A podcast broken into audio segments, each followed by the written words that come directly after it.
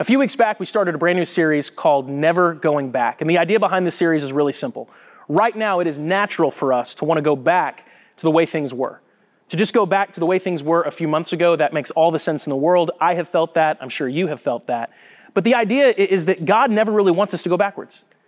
When you look at scripture, you find God constantly calling people forward, constantly calling people to places they've never been before. He's not, he's not trying to tell people to go back to the good old days. That's just not something you really see God do. A great example of this is something that we looked at last week, Jeremiah chapter 31, verses 31 through 34. And the idea behind, uh, behind this is really simple. Uh, the people of Israel, who are God's chosen people, the people he's working through at this time in history, uh, they've really stopped being faithful to him. They've stopped taking him seriously. They've stopped following him like they, they used to. And when he speaks to Jeremiah, this prophet, to speak to the people on his behalf, he doesn't say, I just want you guys to go back to the way you were. I want you, I want you to go back to the way you were back when, when our agreement, when our covenant, that was the word that they used, was, was working. He actually says, No, no, no, I want to create a whole new covenant. I want to create a whole new relationship with my people where it's not about whether or not they follow the rules. It's about love. It's about mercy, forgiveness. That's what he wanted to do. God's always looking forward. He's not looking backward. And so, in this season that we're all in, this, this storm that we're all going through together, we're all in the same storm. I heard a, a really good quote this last week that we're not all in the same boat, but we are all in the same storm. It is natural for us just to want the storm to be over and go back to the way things were, but, but I don't think that's what God wants. I don't think God ever really wants us to just go back to the way they were. I think God wants to use this to take us places we've never been before, to go places in our relationship with Him we've never gone before, places in our relationships with other people we've never gone before, places in your career, you name it. God wants to use this situation because He uses all things for the good of those who love Him and are called according to His purpose. He wants to use this situation to take us places we've never been before. So we're not going backwards, we're going forwards. And today we're going to talk about the fact that we want to go forward together. Now, because we're talking about being together, being united, I don't just want to do this one alone. And so I've got I've got Madison with me.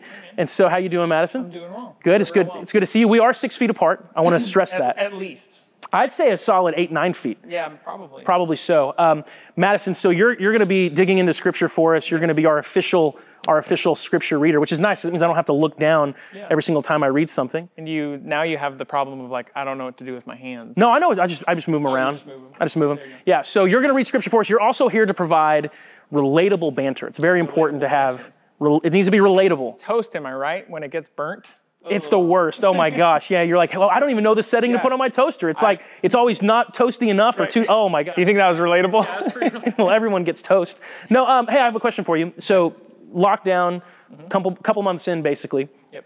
some social distancing, lockdown, whatever. Yes. You are in a unique situation because you have you're a first-time father I am. with a brand new baby, Brand new. And basically, you're, what was the distance from like time-wise, your child being born to everything shutting down? Yeah, so we got like a, a solid two weeks to two and a half weeks of, of getting family to see the brand new, brand spanking new baby. Um, and then two and a half weeks later, we were we were locked down, isolated in our bedroom or in our house with that screaming child. So So you have so you have done the entire lockdown as a first-time parent Yeah. with a baby. Yeah. How has that gone? it has been amazing. Really? Um, yeah, it's like it's one of those things of I get lots of baby squishy time that I wouldn't have otherwise gotten. So I get to see Simon is my child's name. Um, I get to see Simon's first smiles and be there for a lot of the firsts that I otherwise wouldn't have been there for. That's a good point. Um, at the same time, you go kind of stir crazy when um, you can't get him to stop crying and he's screaming, and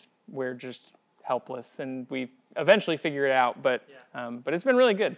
Wow, Madison, that was uh, that was really relatable. Thank you so much for, for sharing that. You know, it's it's interesting. Uh, you're going to have so many experiences with Simon, experiences that I'm having right now because uh, you know I've got a 10 year old, I've got a six year old, I've got a four year old, I've got a two year old, and we've been you know in quarantine basically with them for for this whole period as well. And I can say this: we all still love each other. We're all still alive. These are wins in, in my book. But it's, it's been interesting. One of the funny things that, that we've noticed about our kids is, is, I think, being together all this time, how good they are at the divide and conquer strategy with Megan and I, because they want certain things and, and they try really hard to actually like divide us so that they can get what they want. And so, you know, one of the things we're trying to keep really, really close tabs on is our food at home because, you know, we ordered a bunch of food and we're trying to make sure that we're not being, being wasteful. Uh, and so when it comes to like snack foods, the whole point of every one of my child's day is like, how can I get as much sugar today as possible? Maximize the snackage. Oh, it's it, it's there. It's like and, and they're, they're all really united in that. They have very different strategies. And so Eli, my youngest, he's two. He's not very sophisticated in his approach. Uh, he'll come to me and he'll say like, he wants yogurt or he wants, you know, something else. He wants a cookie. He'll say cookie pretty well. And if I say no, he'll just go right to Megan. He'll just go right to her and say cookie. And we, we might be in the same room. Like we're, we're together and he doesn't even think that, you know, because he's two. So he's like, oh, he said no. How about, how about her? And I'm usually the weak link, to be honest with you. Um, Lily's a little bit more sophisticated. She uses emotion. Lily will like, she'll just cry and she'll she'll start to like let all the emotions that she has out and she'll say things like i never get cookies and i have i've only had one cookie in the last two days and it's not fair and, and i think she's doing that to get to me because she's my only girl and uh, she knows that i don't want to see my only girl cry uh, liam my oldest he just sort of like he, he, I think he's just, he does this like subtle sort of, I can tell he wants something, and I'll be like, hey, Liam, you, you want something? He's like, nah. Not that big of a deal. It's not a big deal, right? Not, I guess. No, I don't know. And I'm like, well, what is it? He's like, ah, you're probably gonna say no. You know, he starts to like do that whole thing, like try to butter me up. Yeah. I, don't, I, don't, know what the, like wear me down. Yeah. That's his approach. Judah just, it's just anger. Judah, and this is true, and I, Judah, if you're watching this right now, I love you, dude. You are, you and I are so close. You gotta stop this though. Like, Judah, if I say no, he just yells and runs away, like goes to another room. You know what I mean? I'll, hey, can I have a cookie? Ah, not right now. Dinner's in like 10 minutes. Ah, and he just runs off and, and he's in the house. And so it's, it's, that's what we're dealing with. And, you know, it's interesting because it, it's helped me see how easy it is for us as people to divide. You know, divide and conquer. It's, it's a real strategy, it's a military strategy. It works. My children use it on me all the time. And Megan and I have to work really, really hard to be united. I think in this whole season, we've had to work harder than ever to be united as a, as a husband and wife because there's so much that could divide us. Truth of the matter is, this whole coronavirus, lockdown, quarantine stuff, everything that's been going on for the last few months, it's, it's been a, a really interesting experience for our nation, for our world. In some ways, I think it's brought us together. We've seen people come together and do some amazing things for, for people in need. There have been some really beautiful, beautiful moments in the last few months. At the same time, this whole situation has highlighted and maybe even magnified how divided people actually are. You know, you look back to whenever the lockdown was first announced, in, in Georgia at least, and people were pretty divided. Some people were saying, you know, it's too late, like this should have happened earlier. Some people were saying this is just a giant media overblow. I can't believe this is happening. And now that those lockdowns are starting to be lifted, you're seeing just as much division. Some people are saying this is crazy. People are going to get sick. What's going on? Uh, other people are like, it's about time. This whole thing has lasted too long already people, people are divided. It's very, very easy for us as people to live in a divided state. And unfortunately, it's very easy for the church, for the people who are, who are supposed to belong to the same family, to God's family. It's very easy for the church to be just as divided as everyone else in the world, but it's not supposed to be like that. If we're going to move forward, if we're going to come out of this whole situation, and we're going to go to the places that God wants to take us, we have to understand something. God doesn't want to take us there individually, He wants to take us there together. He wants us to come out of this more united than we've ever been before. If we're going to move forward together, we've got to be together. I've been thinking all week long about the fact that when this is all done and we can be back together again, I don't just want us to be together, I want us to be like together. I want us to be more united as a church than we have ever been before in our history. And I believe very much that that's God's, that's God's absolute heart and desire. Great, great example of this would be John chapter 17, verse 23. This is a, an excerpt from Jesus' prayer right before he gets arrested. Madison, can you go ahead and read that for us? I in them and you in me, so that they may be brought to complete unity. Then the world will know that you have sent me and have loved them even as you have loved me.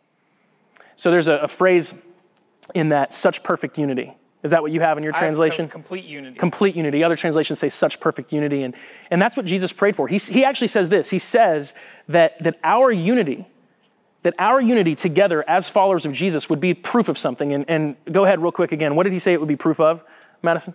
Oh, I already turned. You already turned? Passage. It's all good. No, You're no, good. no. It would be, uh, then they will know that you have sent me and have loved them even as you have loved me. Yeah, so how crazy is that? Jesus is saying that our unity as his followers, that our togetherness as the people of God would be the proof that God sent Jesus and that, that God loves Jesus. It's like, it, it's not our devotion. He doesn't say that, hey, it's how, how strongly you guys as Jesus followers uh, you know, adhere to my commands. That'll prove to the world that I'm really from God. And he doesn't say it's like you guys, you're to do miracles and amazing acts of, of love and kindness, and that's to prove to the world. They're to see these incredible, you know, huge demonstrations of faith that you guys have, and that's to prove to the world that God really sent me. He actually says that the unity of the church, that the togetherness of God's people would be the proof to the world that God actually sent Jesus, that the Father sent the Son. I mean, that's, that's crazy, and, and it's actually really convicting. Because if we believed that our unity was that important, I believe we as, as followers of Jesus would act very, very differently. We look at scripture, we see all kinds of examples of, of a call to unity. For example, 1 Corinthians 12 has some, some specific scriptures about that. Madison, go ahead and, and share that with us. Yeah, Paul says there are different kinds of gifts, but some the same spirit that distributes them. There are different kinds of service, but the same Lord. There are different kinds of working, but in all of them and in everyone, it is the same God at work. And then he continues at verse 12 and says, Just as a body, though one, has many parts, but all of its many parts form one body, so it is with Christ. For we were all baptized by one Spirit so as to form one body, whether Jews or Gentiles, slave or free, and we were all given the one Spirit to drink.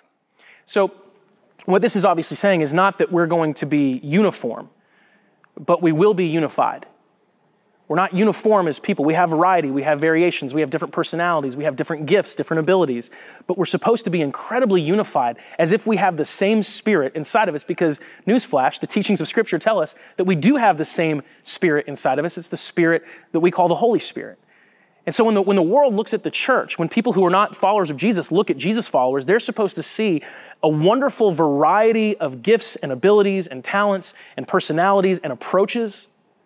But at the same time, they're supposed to see undeniable unity unity in purpose, unity in love, unity in, in mission. And the question I think we have to ask ourselves is that what the, the world sees when it looks at the church? And I think the obvious answer is, is, is yeah, probably not. Probably not. For example, just, just imagine for a moment that there were more than one of me. And we were, we were saying different things, but at the same time, we were saying the same basic thing. You know, our, a little bit of variation in the words we're using, a little bit of a variation in our approach, but the same message was being communicated. If that happened, you'd probably, you'd probably be able to track with it, even though you'd have two different people talking at the same time. But let's go the opposite. Let's say there were, there were more than one of me. Let's even up it. Let's say there's like six of me. And we're all saying very, very different things.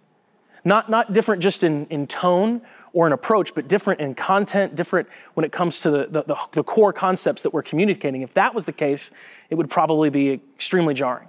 God, you, you don't have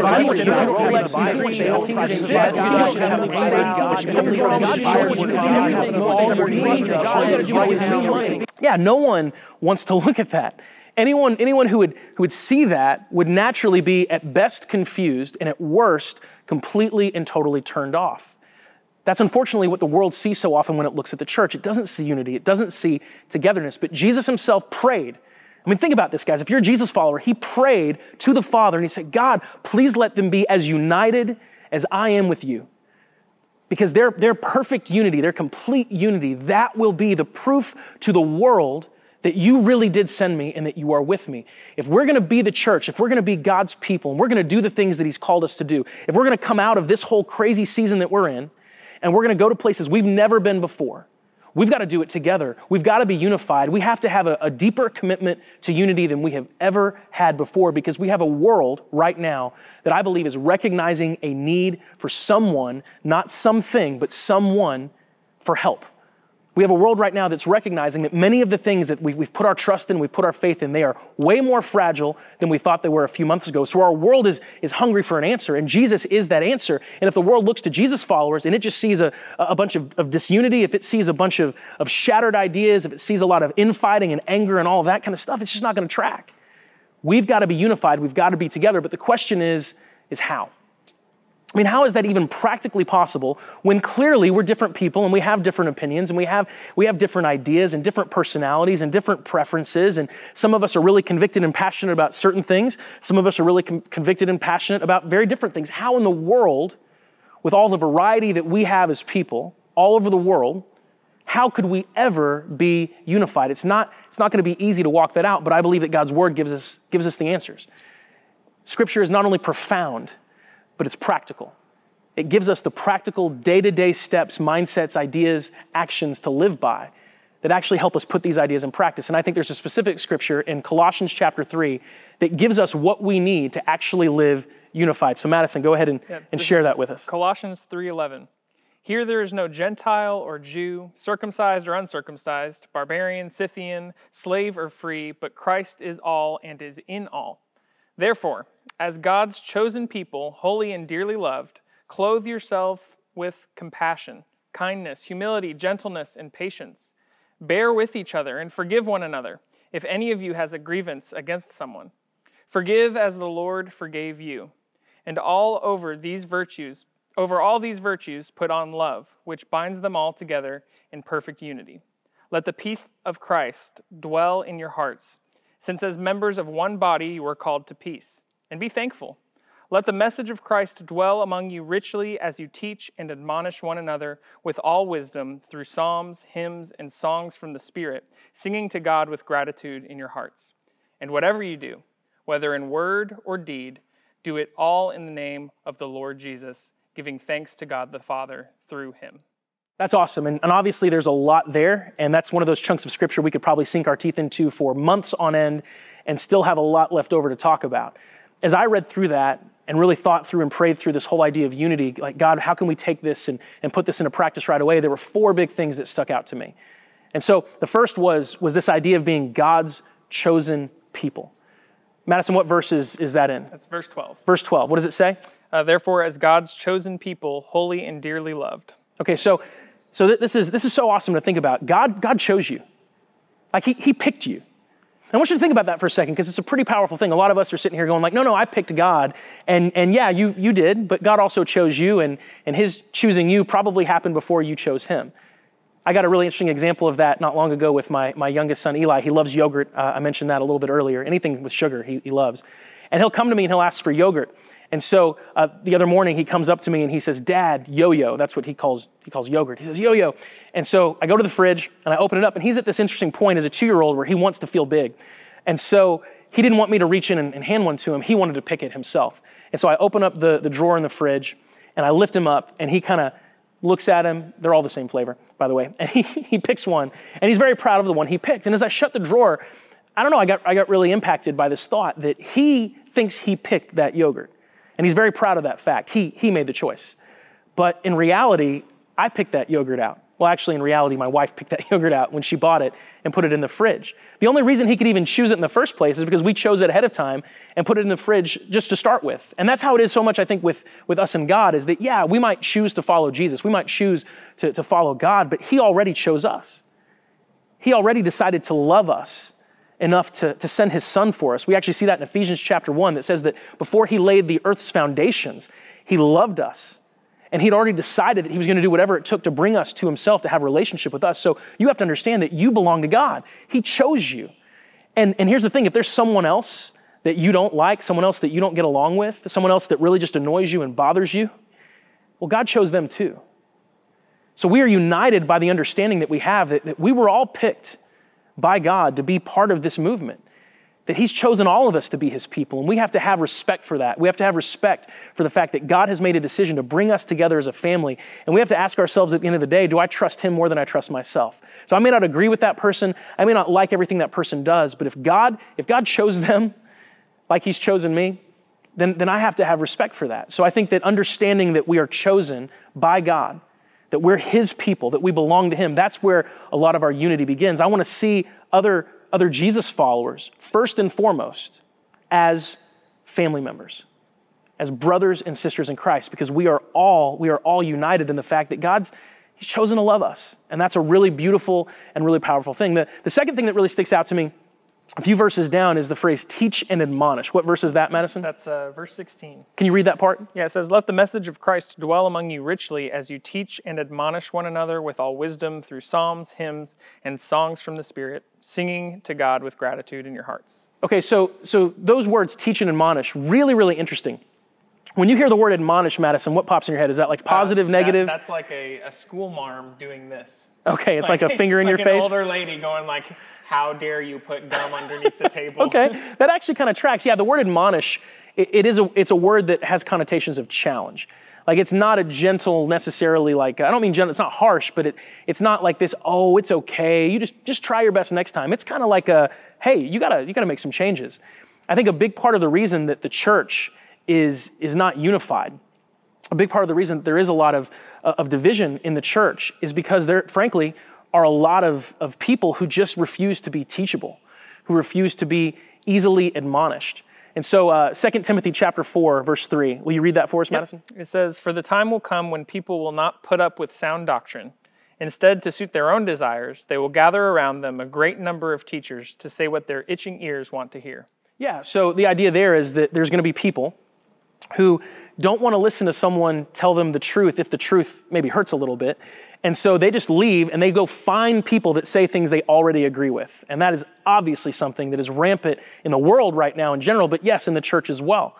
If we're going to be united, if we're going to be together, and we're going to move forward after this whole season together, unified for the purpose of letting the whole world know that, hey, Jesus is the answer and God the Father sent him and you can know him. If we're going to be unified in that, then we have to be teachable. We have to be people who can, who can handle it when we are, when we're conflicted, when we're maybe uh, convicted would probably be the better phrase that I should have said convicted, not conflicted. They, they're pretty close. Uh, but we got to be people that can handle it when someone tells us something that maybe we don't want to hear.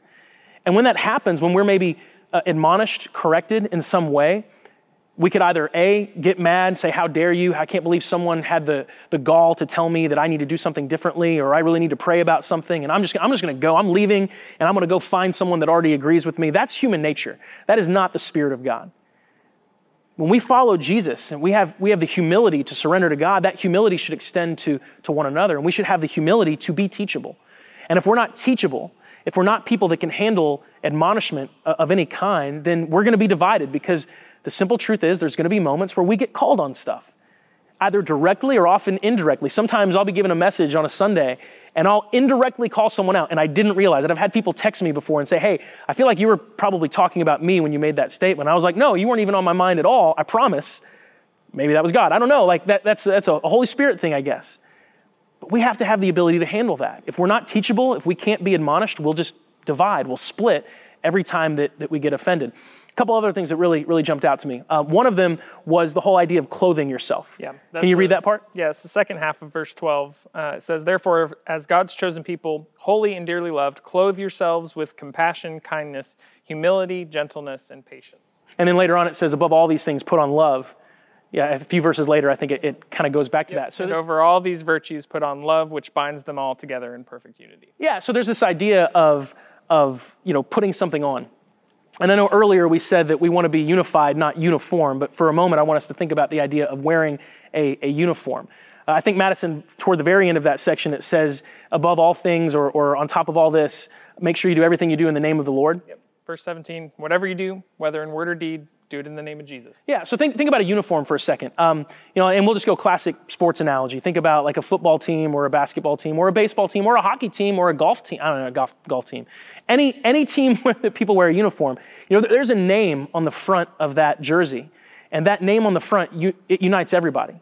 And if you saw that team go through an airport or you saw that team, you know, all out in public together and they weren't wearing their uniforms, you, you may not know that they, they go together, except for their extreme size, you probably like, that's a giant group of people. But other than that, uh, you would have a variety of people, different, different sizes, right? Different heights, different ethnicities, different ages. And you wouldn't necessarily know that that group of people belong together. But if you saw that same group of people walking, wearing their uniforms, you would see them as a unit. And so as followers of Jesus, we have, we have a uniform. And it has, it has Jesus Christ on the front of it. And, and that uniform for us are some of those things that, that he mentioned. Madison, can you read those one more time? Compassion, kindness, humility, gentleness, and patience. And then love. And then love. And so every single day we have to make this decision to say, you know what, I'm going to put my uniform on today. There's other scriptures that say that we should be clothed with Christ. And I think that just kind of sums up all of that, that we should be like Jesus, that we should put on those things and make the effort and actually pray, Lord, give me the strength to do this. Holy Spirit, I'm surrendering to you. I need you to give me what I don't have. I need you to, to fill me with love. I need you to fill me with compassion so that I can give that to everyone else. God, put my uniform on. And the thing is, that uniform is something that's, that's given to us. It's not something that we, we necessarily choose ourselves. It's not like a custom order thing, like, oh, I'll, I'll be compassionate, but I'm not going to be this, or I'll be loving, but I'm not going to do that part. You know, when a, when a team plays for, for an organization, the, the individual players don't make individual uniforms. There's a uniform that's given to everybody. There are certain things that should unite us that we're all committed to. And, and it's those very things listed. We got to put our uniform on and clothe ourselves in such a way that the world sees that, yeah, wow, there's something united and, different and unique about that group of people. I've never seen compassion like that. I've never seen love like that. I've never seen gentleness like that. That's, that's what we're called to be. One, one more takeaway for me, and there's a phrase that says, bear with one another. Yes, verse 13. Bear with each other and forgive one another if any of you has a grievance against someone. Why are you For- laughing I'm just that? laughing because it's like it calls us out so specifically. Like that just gets to the heart of like even being trapped in quarantine. It's like, yeah, bear with one another. Like that's the that's you're, the you're going to need like have you ever have you ever thought about the fact those of you who, who call yourselves jesus followers that you would have to forgive other jesus followers? Like we love the idea that god's forgiven us. I love that idea. God's forgiven me of everything. But but jesus makes it really clear if you read his teachings that we are absolutely supposed to give that same forgiveness to everybody else. Have you ever thought about the fact that you're going to have to forgive everybody else you know, I, some translations say make allowances for one another. And my wife and I were having an amazing conversation about this a couple nights ago. She said something brilliant. Um, she, you know, she used the, the idea of a body, and that's something that Paul used in, in 1 Corinthians. We read that earlier. But she said, think about a body, and think about a body specifically worshiping God. You know, that body is going to be directed by the head, and we are all under the headship of Jesus if we're Jesus followers. Jesus is our head. So he's the one that's making the decisions. He's the one that's calling us to do different things. But just, just to worship, that head might have different parts of the body do very different and very opposite things, at least at first glance. And so the head might tell the hands to raise, but the head might simultaneously tell the knees to drop. And the hands are raised and the, the knees have dropped, and the hands could look at the knees and say, Hey, you're supposed to go up. Why are you going down? And the knees might look at the hands and say, Hey, you're supposed to go low. Why are you going high? And at the same time, that, that same head may tell the eyes to close, but the mouth to open. And, the, and the, the mouth could, could, you know, look at the eyes or talk to the eyes and say, hey, open up, like me. God said open. And the eyes, if they could talk, could look at the mouth and say, you're supposed to be shut. God said shut. But the reality is, God is, is saying different things to different members of the body, but it's all for this united purpose. And so when it comes to making allowances for one another, we have to at least think in terms of the idea that God might be calling different people within the church to do very different things, but all for the same purpose. Right now, there are churches that are, are starting to open. And I've been on phone calls with other pastors and I've gotten to listen to some of the, the thought processes that other pastors are having. And, you know, I said it earlier, we're all in the same storm, but we're not in the same boat. And so everyone's making decisions based on their unique groups of people. And, and the reality is, some people are going to open this week, some people will open next week, some people will open in June, some July, some not till August. And it'd be really easy in a time like this for the church to look at the churches that are doing it differently than they are and throw stones. You know, for, for us to look at churches that are opening right now and be like, what are you guys doing? You're crazy. You're making a terrible mistake. Likewise, for those churches to look at us who are waiting a little bit longer and say, like, you guys are just being fearful. What's going on? Maybe we should make allowances for one another. Maybe God is actually calling us all to do things in different ways, but it's united for the same purpose. You know, we are a body, and body parts have different functions and operate in different ways, but they're all united under the head. We have to have that mindset when it comes to other believers that maybe, just maybe, God's calling them to do something specific. Now, I'm not talking about things that are obviously off. I'm not talking about things that are obviously against God's word and his, his, his will. I'm talking about, about just differences in preference, differences when, it, when it's not a moral issue, when it's not a matter of, of clear right and wrong, but it's simply a matter of what God might be calling that person to do. We have to bear with one another. So those, those are my four takeaways from that section. This is, this is practical, really practical advice on how we could actually be unified and together like never before. We make, we make allowances for one another, we bear with one another, we clothe ourselves, we, we put on our uniform. Uh, we're God's chosen people, and we see ourselves as God's chosen people. And then there was a fourth one, and I forgot it. We teach and admonish. Thank you. I'm so glad I have you here, Madison. We teach and admonish, and we are teachable. If those are things that, that we're committed to, we're going to be united.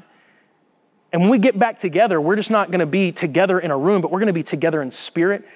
We're going to be together in our purpose, and we're going to see things happen. We're going to see things happen in our nation, in our community, because when the church is united, things change.